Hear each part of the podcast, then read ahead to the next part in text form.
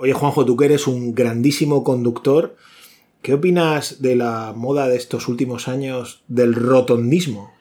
Mira, Pedro, el rotondismo es sinónimo de futurismo, así que a 280 por hora, a esa velocidad, no hay rotondas que valgan. Es todo una línea recta.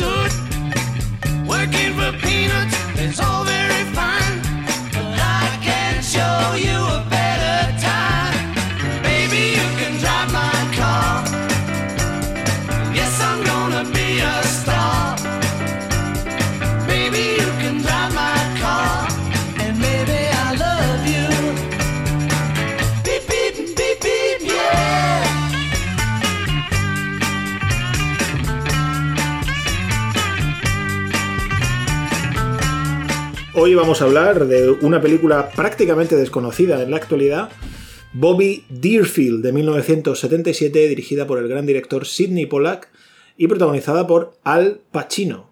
Una película que se basa en la novela de 1961 de Erich Maria Remarque, The Heavens Has No Favorites, El cielo no tiene favoritos. Una novela, digamos, contemporánea, actual, moderna. Sí, y una película, como bien dices, bastante desconocida. ¿eh? Yo te diría que para mí de lo más remarcable de la película es la actuación de Pacino, ¿no? Pacino está espectacular. En uno de estos personajes que suele tener Pacino, que está controlado. Está guiado tanto por el guionista, nunca mejor dicho, y por el director. Yo creo que a partir del 80-81 ya Al Pacino tenía ese estatus de Star System súper potente y sus actuaciones decayeron. ¿eh? Es un Pacino un poco sedado, ¿no? Sí, exacto. Que yo insisto, a mí es como más me gusta Pacino, ¿eh? cuando está, como tú dices, un poco sedado y bastante controlado. Cuando está excesivamente sobrecargado y sobreactuado, se me hace bola, ¿no? Entonces, esto yo creo que se ve claramente entre el Padrino, Padrino 2 y luego el Padrino 3, ¿no? Donde él hace ahí una serie de aspavientos y de sobreactuaciones una película que versa sobre un piloto de Fórmula 1 y una mujer, Lilian Morelli, que está ingresada en una clínica para enfermos. Lo que padece es una enfermedad, un cáncer terminal. La visita a uno de los corredores de Fórmula 1 que está ingresado en esta clínica, pues hará que Bobby Derfield conozca a esta mujer, de la cual, digamos, queda bastante prendado. Bobby Deerfield aquí se nos muestra, por otro lado, como en la mayoría de películas de Sidney Pollack, como un personaje in res. Es decir, la narración comienza en medio de la historia vital de este personaje. No conocemos, ni tampoco llegamos muy bien a conocer, al personaje de Bobby Derfield en su plenitud o en su completo carácter. Y esto a mí me parece muy interesante. Es una cosa que, por cierto, suele hacer bastante Sidney Pollack con sus películas, porque siempre él nos muestra personajes enigmáticos, ¿no? Eh, misteriosos, lacónicos. Eh, nunca muestra su background claramente. Mm, es que nunca llegamos a conocer a todos sus personajes eh, por completo. Estoy pensando, por ejemplo, en el grandísimo Robert Mitchum de Yakuza, ¿no? Pues tampoco conocemos ya a Robert Mitchum ya mayor, ya envejecido, ya cuando vuelve a Japón. Y su actor fetiche, que era Robert Redford, pues tampoco terminamos nunca de conocerlo, ni en tal como éramos. Jeremías Johnson, que es una grandísima película, o Los Tres Días del Cóndor. Entonces, yo creo que él sigue jugando con esto de manera fantástica. Yo creo que Sidney Pollack centra, digamos, la atención de este film en presentar dos personajes completamente antagonistas desde un punto de vista vital en cuanto a la manera de interpretar la vida, ¿no? Por un lado tenemos a esta mujer, Lilian Morelli, es una mujer con una actitud clarísimamente estoica, digamos, heredera de esta filosofía de, de Séneca, de Epicteto, de Marco Aurelio. Y también claramente hedonista, ¿no? Efectivamente, durante toda la película, ¿no? Va a ir casi que te diría, casi como poniendo a prueba al Pacino, ¿no? Retándolo, incentivándolo a, que intente ver la vida como ella la, siente, ¿no? Y tenemos a este Pacino antagonista, lógico, frío, calculador, metódico, que bueno, no entiende esta manera de, comprender y, de, y sobre todo de sentir, de sentir la vida, ¿no? Sí, realmente aquí el antagonismo sucede en dos periodos de la vida curiosos, ¿no? Por un lado, al Pacino está, este personaje Bobby Dirfield, está obsesionado con la muerte de uno de sus compañeros o rivales de la Fórmula 1 que ha tenido un accidente, que para él se convierte en una obsesión como algo inexplicable realmente, como si él pensase que eso no puede suceder. Y luego ella que está al final de su vida, ¿no? Porque tiene, como os he dicho, una enfermedad terminal que no se nos dice al principio, que puede ser intuida de alguna manera, pero que sobre todo se muestra en una escena que a mí me parece fabulosa, que está contada sin ningún tipo de énfasis, y es cuando están en la cama y se le queda un mechón del cabello de ella en las manos. Se conocen en un periodo de su vida ambos en los que están de alguna manera luchando contra la muerte. Lo que pasa es que los dos luchan de manera distinta. Al Pacino se enfrenta de una manera obsesiva, casi paranoica, excesivamente cientificista. Eso es, esa es la cosa. Es decir, Al Pacino intenta en el accidente de su amigo buscar la explicación científica y física al porqué del accidente y esto llega a ser una obsesión para él, el buscar una explicación lógica y racional. Entonces, piensa mil motivos. Se atravesó un animal en el circuito, un reflejo brillante de algo que le desconcertó durante un momento. Y es esto que tú estás comentando, efectivamente. Que, por cierto, me recordó a Blow Up de Antonioni cuando para la imagen en el cine, ¿no? En el cinematógrafo que tienen para ver otra vez, para visualizar otra vez el accidente, para la imagen, se acerca a Pacino y ve ahí como un reflejo, ¿no? Eso me recordó a Blow Up de Antonioni. La película no tiene nada que ver, ¿eh? Pero digamos que ese fragmento, esa imagen me recordó mucho a la película. Y digamos que por otro lado está Lilian que está luchando entre comillas con su muerte, pero su lucha es una lucha de aceptación y de disfrute de lo poco, de lo poco que le queda de vida. ¿no? Entonces, me parece interesante cómo aquí Polak nos mete en una historia romántica sin ser excesivamente ñoña y planteando estas dos cuestiones completamente antagónicas, no solamente en su carácter, como tú has, has incidido antes, que efectivamente son dos personas que no tienen nada que ver, sino en cómo se están tomando la muerte. ¿no? Es una película interesante en el planteamiento. Tengo que decir que para mi gusto es un tanto lenta, con una duración un tanto excesiva.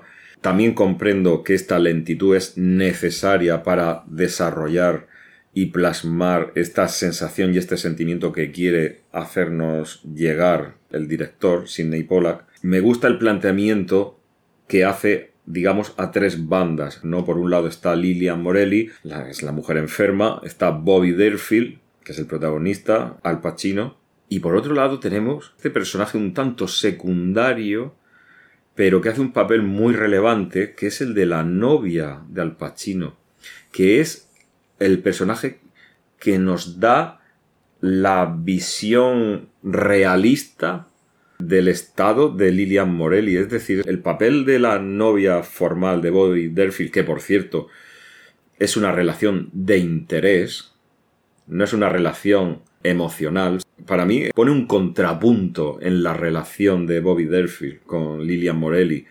Y esto me parece interesante, ¿no? Cómo juega Sidney Pollack con esta relación emocional de amor de Al Pacino con Lilian y su relación de interés, mejor casi que mejor dicho, de desinterés, porque al final no, no va a ningún lado.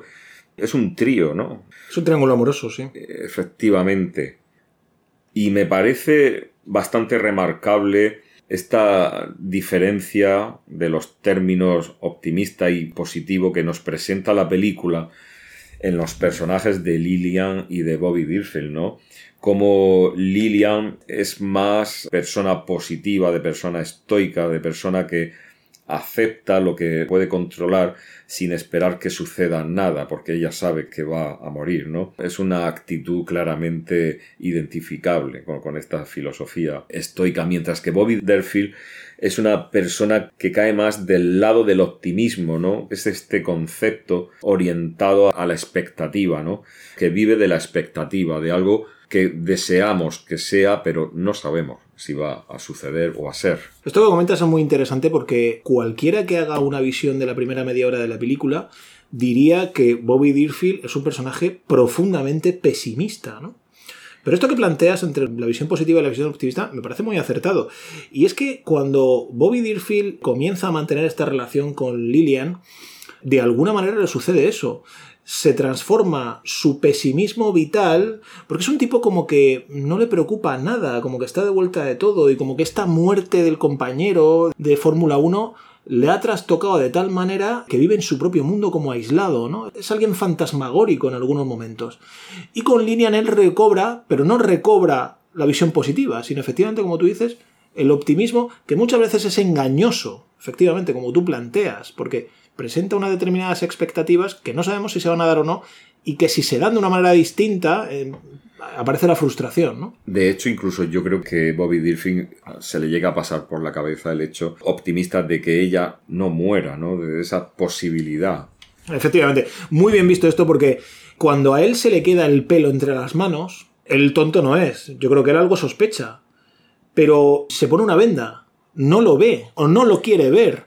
Y es cuando su, pareja. La esperanza. Exacto, esta, esta pareja, digamos interesada, así marketingiana de alguna manera, ¿no? Exacto. Eh, esta pareja marketingiana de él le dice, pues sí, me he enterado, me he informado, sé que estás con otra mujer y va a morir dentro de poco, y él se sorprende, ¿no? Sí. Él dice, ¿cómo? ¿Que va a morir? Claro. Ah, no lo sabías.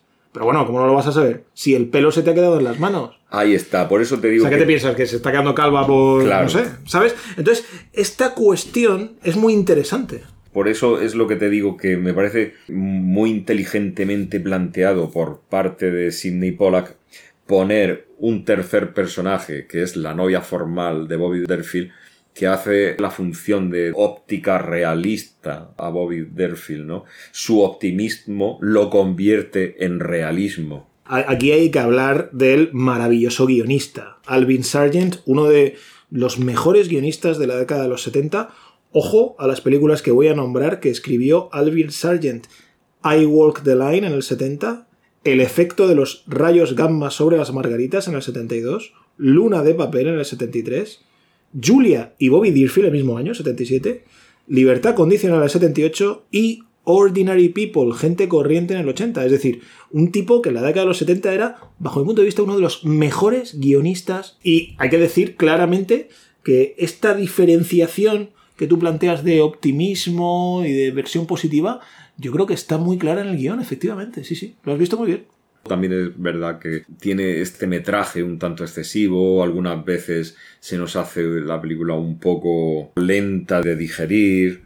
Es una película con puntos muy brillantes, pero que luego tiene algunas sombras. No sé si quizás por esto pasó un tanto desapercibida. Y ojo, que hay que decir que Al Pacino recibió el premio de los Golden Globes como mejor actuación por esta película. Sí, bueno, yo insisto, para mí El Pacino, sus mejores papeles son estos, en los que está controlado, en, los que está bastante guionizado y bastante metido en el personaje sin salirse a hacer eh, ridículas autoparodias de sí mismo.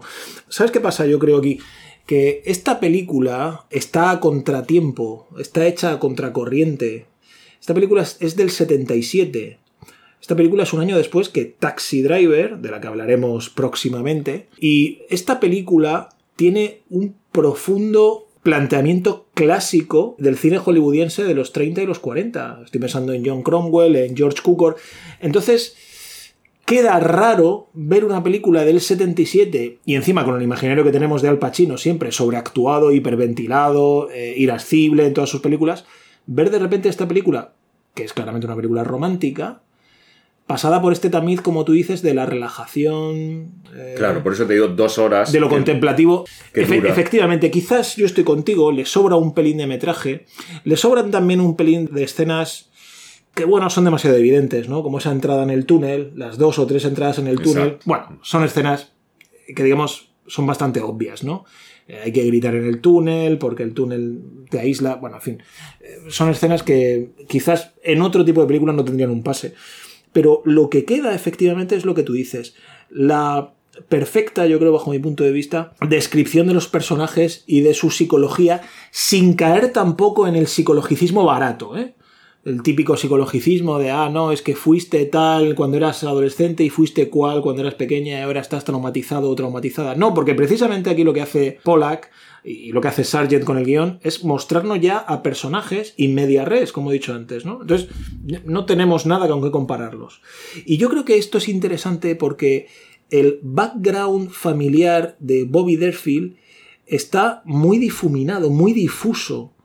En cambio, el background familiar de Lillian es más real, es más presente, ¿no? Vive con este tío suyo, es un personaje así como bonachón, como amable, eh, ¿no? Es un personaje así vivaracho. Ella sí que vive todavía con estas raíces familiares un poco más cercanas, un poco más incluso rurales a veces, ¿no? Es interesante cómo ella va sonsacando de Pacino, de Bobby Derfield, las relaciones familiares que para él están prácticamente olvidadas, ¿no? Pero que con ella de alguna manera recupera, haciendo esta imitación de Mae West y todo esto, que cuando llega su hermano, que es el único familiar que conocemos, su hermano que no tiene nada que ver con él en filosofía de vida, ni en profesión, ni en cómo tomarse las cosas, pues vemos que Al Pacino es un hombre bastante olvidadizo con respecto a su familia. Sí, de hecho, hasta da la sensación en esa conversación que tienen en la cafetería del aeropuerto, como que él ha querido distanciarse de la familia yéndose a vivir, eh, no, sé si, si, no recuerdo mal, a, Francia. sí. y, tomar esta distancia, ¿no? Y, y, como su hermano hay un momento en el que le dice, tú que eres el famoso, el hombre importante, que te has venido a vivir aquí a Europa, este concepto, ¿no? De familia distante y cómo ella le hace volver a retornar a, darse cuenta de la importancia que tiene la familia, ¿no? Este concepto de fama que hablas es particularmente gracioso como él le comenta a Lilian que se refugia en las gafas de sol porque él, es un personaje muy opaco, ¿no? Él, es un personaje mm, bastante inexpresivo. Él es frío, calculador, es, es frío, sí. Él es un personaje como obsesivo internamente, ¿no? Él está obsesionado consigo mismo. Y entonces cuando van por la calle, eh, le dice, pero quítate las gafas, si no te va a conocer nadie. y efectivamente, se quita las gafas de sol y no le conoce ni el tato. Y al final es ella la que gritando dice, estoy aquí con Bobby Derfield, este es Bobby Derfield. Y entonces ya la gente se acerca y le pide un autógrafo. Yo creo que juega en esta escena bastante bien con el anonimato que muchas veces estas estrellas tienen con respecto a la fama que ellos consideran que generan. Es decir, muchas veces un corredor, por ejemplo, de Fórmula 1, que al final de lo que vive es del coche, yo, no soy nada aficionado a la Fórmula 1, pero yo creo que de lo que vive es un poco del coche, del motor, de la precisión que tienen las máquinas. Evidentemente imagino que habrá un componente de habilidad, ¿no? Pero, claro, se muestra en esto que no es exactamente un futbolista, digamos, por compararlo con estrellas más mediáticas. Entonces, esto lo muestra muy bien esta escena, ¿no? Porque, claro, son personajes que se enfrentan a la muerte en cada carrera que, hacen, pero se enfrentan con el casco, con mucho traje, envueltos en estos trajes ignífugos, etcétera, en la cabina. Entonces al final parecen como personajes anónimos en la propia carrera.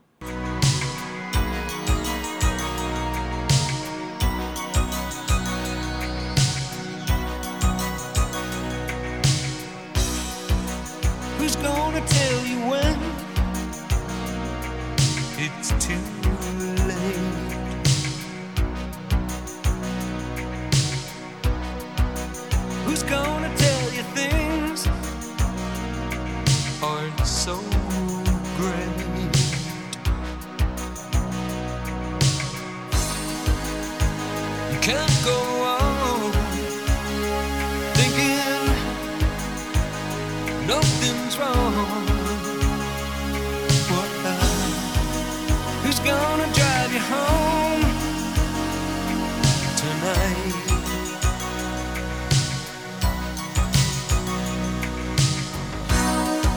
¿Qué te parece esta nota que le deja a ella de todo es más dulce si se arriesga, si se toma el riesgo?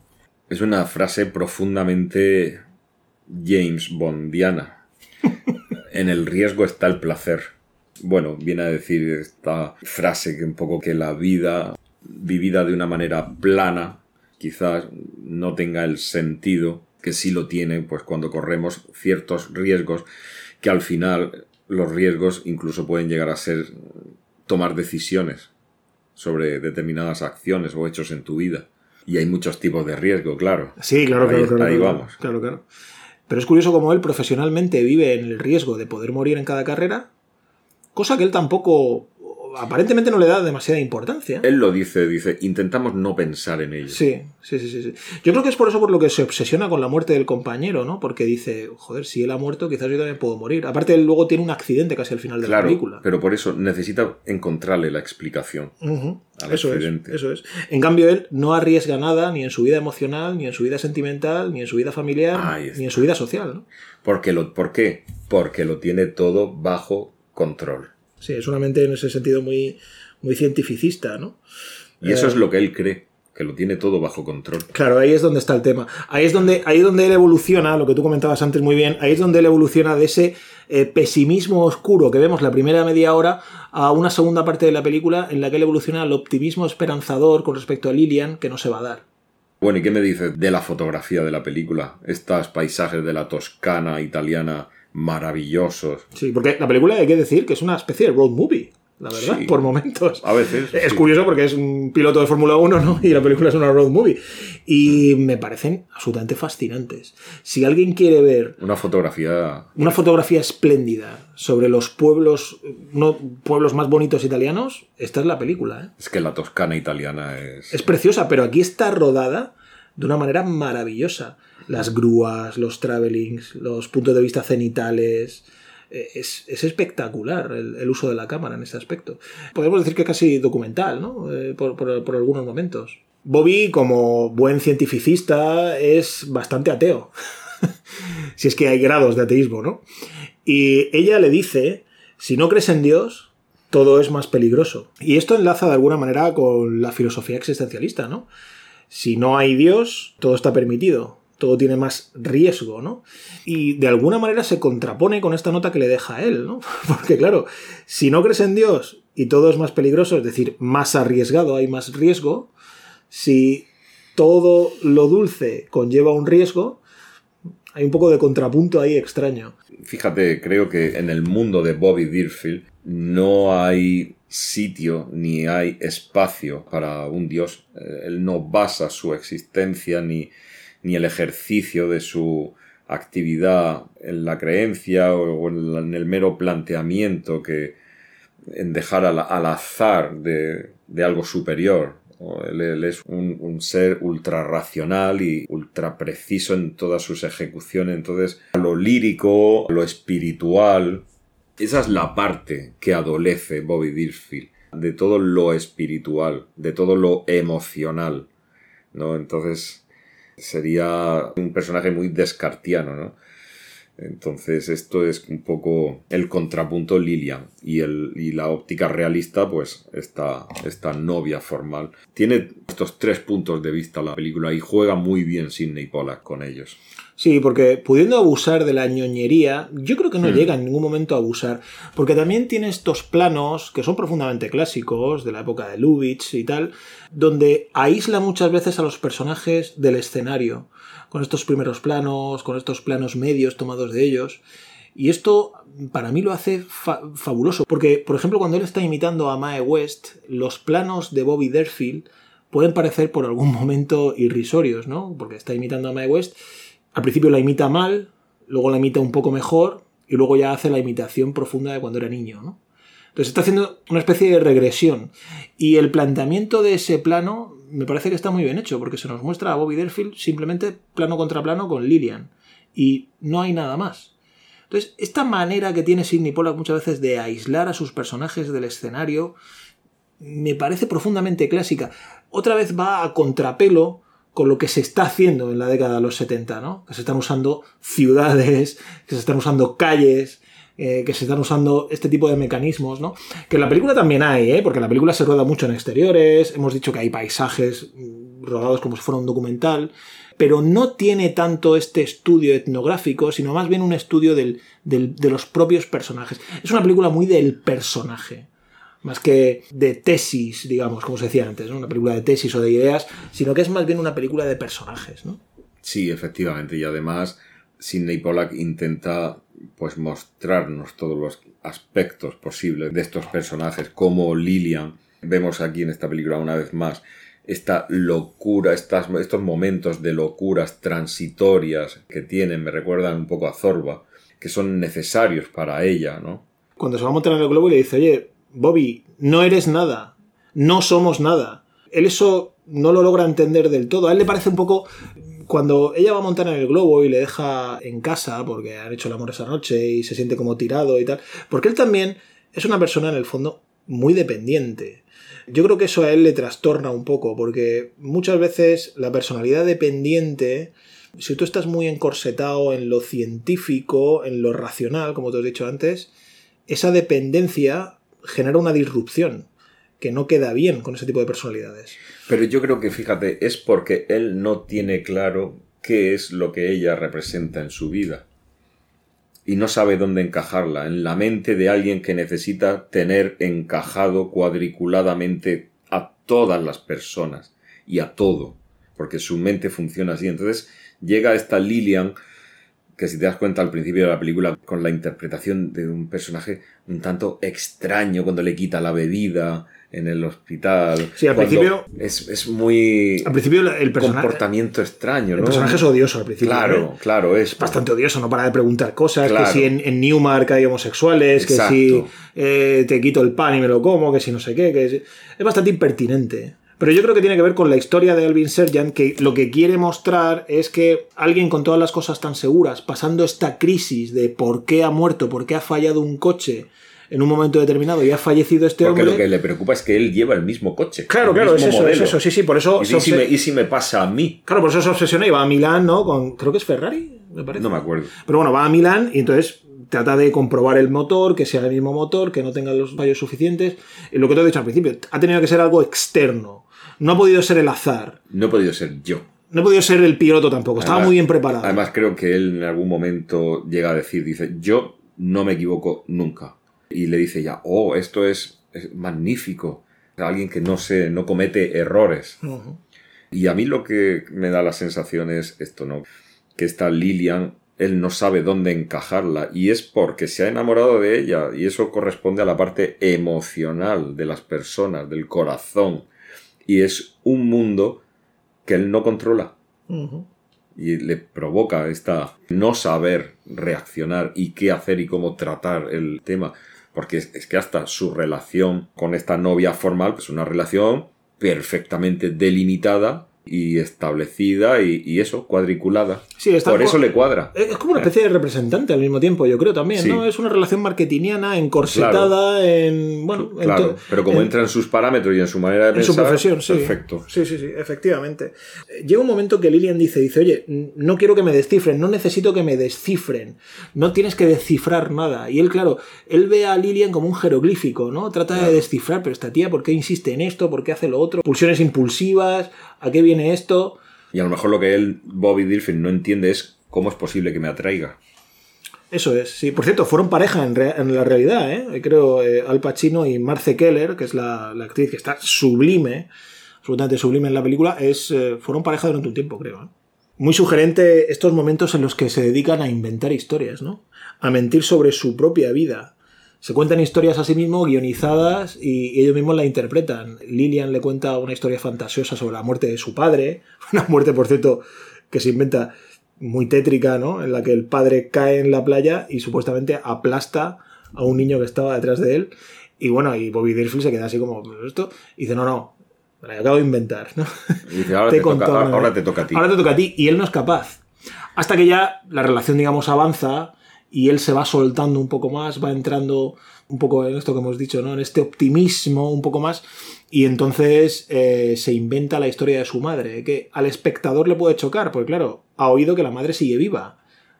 Es sugerente porque juega con la metanarrativa cinematográfica. Al fin y al cabo, el cine suele ser mentira, ¿no? Suele ser historias guionizadas, inventadas, pueden estar más o menos basadas en la realidad, pero lo que vemos realmente es una mentira.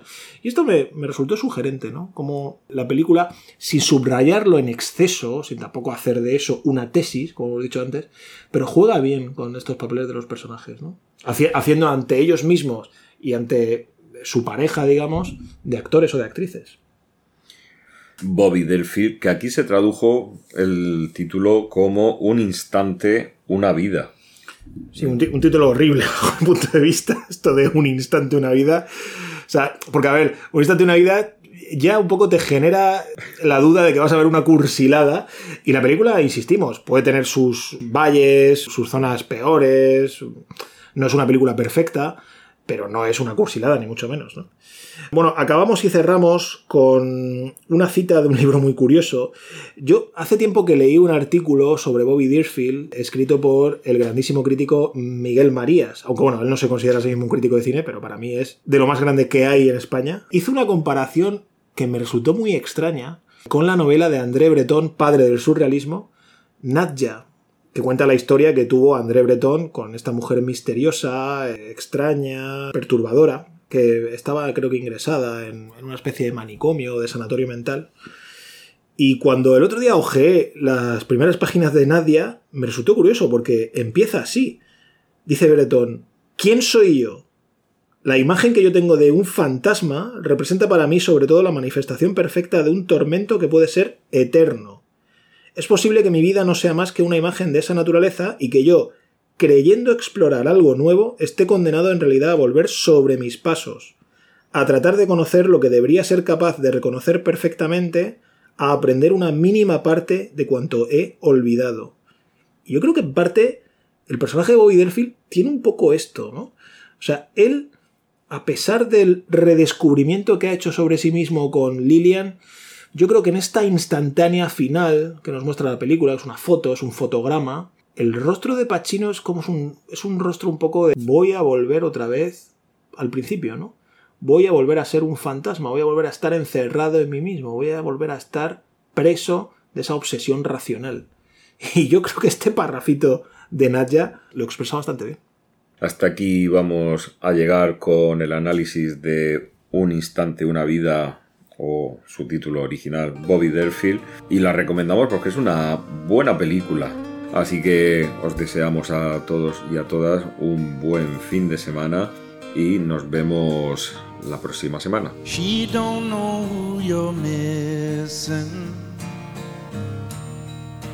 Driving down that lonesome road tonight. Looking for one starlight glowing or her face shining in the dash light, driving out of Natchez. You drive her back and forth across your mind. Tires squeal as the wheels spin faster. Love's gone